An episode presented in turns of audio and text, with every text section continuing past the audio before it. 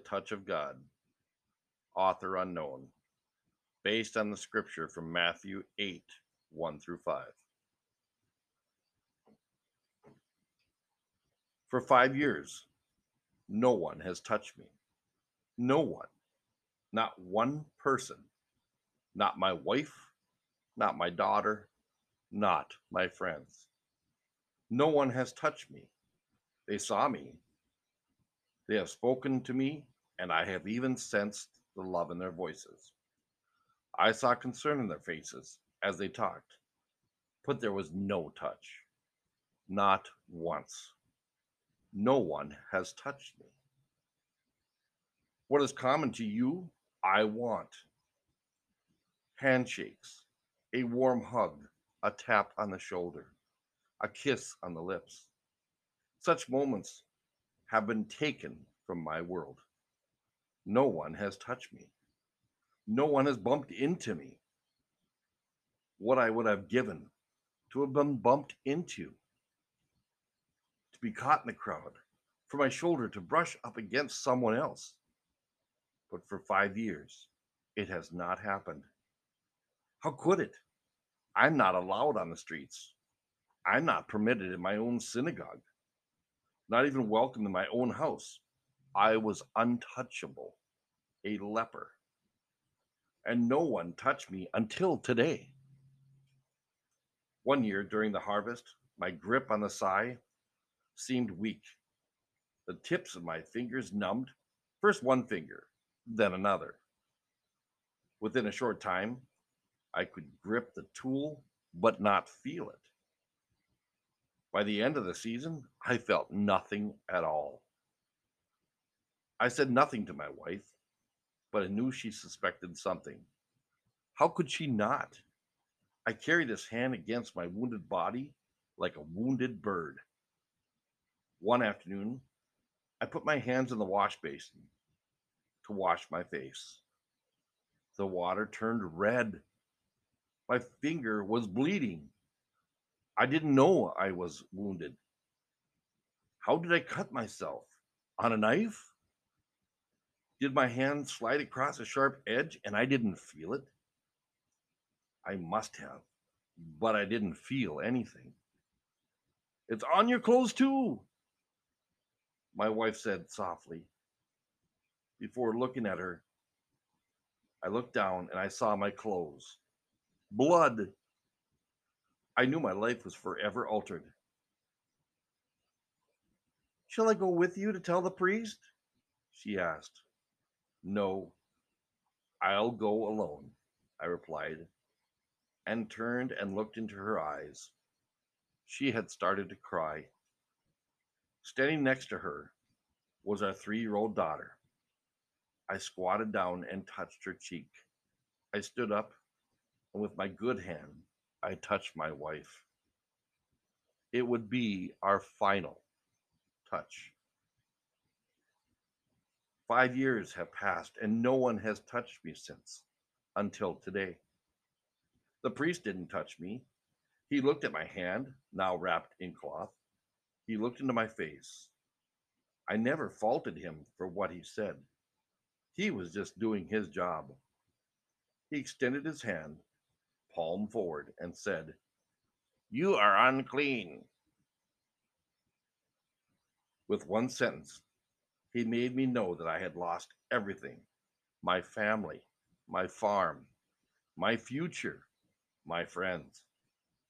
My wife met me at the city gate with a sack of clothing and bread and coins. She didn't speak. My friends had gathered. What I saw in their eyes is what I have seen since pity. As I stepped away from the gate, they stepped back to keep away from me. Oh, how I repulsed those who saw me. Five years of leprosy had left my hands gnarled and the tips of my fingers were missing, as were portions of my nose and left ear. At the sight of me, people would pick up their children and walk in the other direction. Children pointed and stared. I could not hide my sores and my clothes. There were too many sores. The clothes could not hide the rage in my eyes either. Many nights I just shook my fist and yelled, Why me? What did I do? But never reply. Some think I sinned. Some think it was, was my parents' sin. I don't know. All that I knew was that I was tired of it all. I grew tired of the bell that I had to wear around my neck to let people know that I was coming in their direction, as if I needed it. One look at me and it began again. Unclean, unclean, the people would say.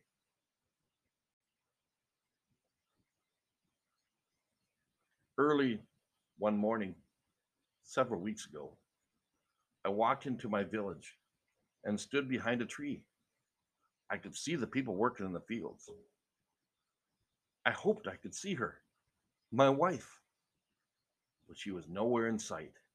I could see children playing for a moment, just one moment. I forgot about myself and watched with enjoyment. I was no longer a leper. I was still a farmer, a man, a father. I was enjoying their happiness that I stepped away from behind the tree. And then it happened. Leper, leper, go away. And the people cried. I left as quickly as I could to distance myself from the people. But then I saw him. When I saw him, I was changed. I can't explain it, but it happened. It was one of those beautiful mornings. The sun was up and it was so beautiful. I just can't describe it. When I looked at his face, I saw the sunrise. Before he spoke, I knew that he cared. Somehow I knew he hated the, this disease more than I did. My anger became hope. I watched from behind a rock as he descended a hill. A large crowd of people followed him. I watched, and then it happened. He was only a step away from the rock, and I stepped out and said, Master. He stopped and looked at me, as did all the others. A flood of fear swept across the crowd as they saw me and cried out, Unclean, unclean. Everyone stepped back except for him. It just came out of my mouth. Lord, you can heal me if it is your will. Your will. Had he healed me with a word, I would have been thrilled. Had he cured me with a prayer, I would have rejoiced. But he was not satisfied with speaking to me. He drew near and touched me. Five years ago, my wife had touched me. No one had touched me since until today. He said, I will be healed. Energy flowed through my body like water in a dry field. In a moment, I felt warmth where there was numbness. I felt strength where there had not been any. My back straightened and my head lifted. I now stood eye level with his face, his smiling face. He cupped his hands and drew me so near that I could feel his breath on my cheek and see wetness in his eyes. As he said, Don't tell anyone about this, but go and show yourself to the priest and offer the gift that Moses commanded for people who were made well. This will show the people what I have done. So that is what I'm going to do. I will show myself to the priest and embrace him. I will show myself to my wife and embrace her. I will pick up my daughter and embrace her. I will never forget who dared to touch me. He could have healed me with his word, but he wanted to do more. He wanted to honor me, to christen me. Imagine that, unworthy of the touch of man, yet worthy of the touch of God. Author unknown. Matthew 8, 1 through 5. Jesus cleanses a leper.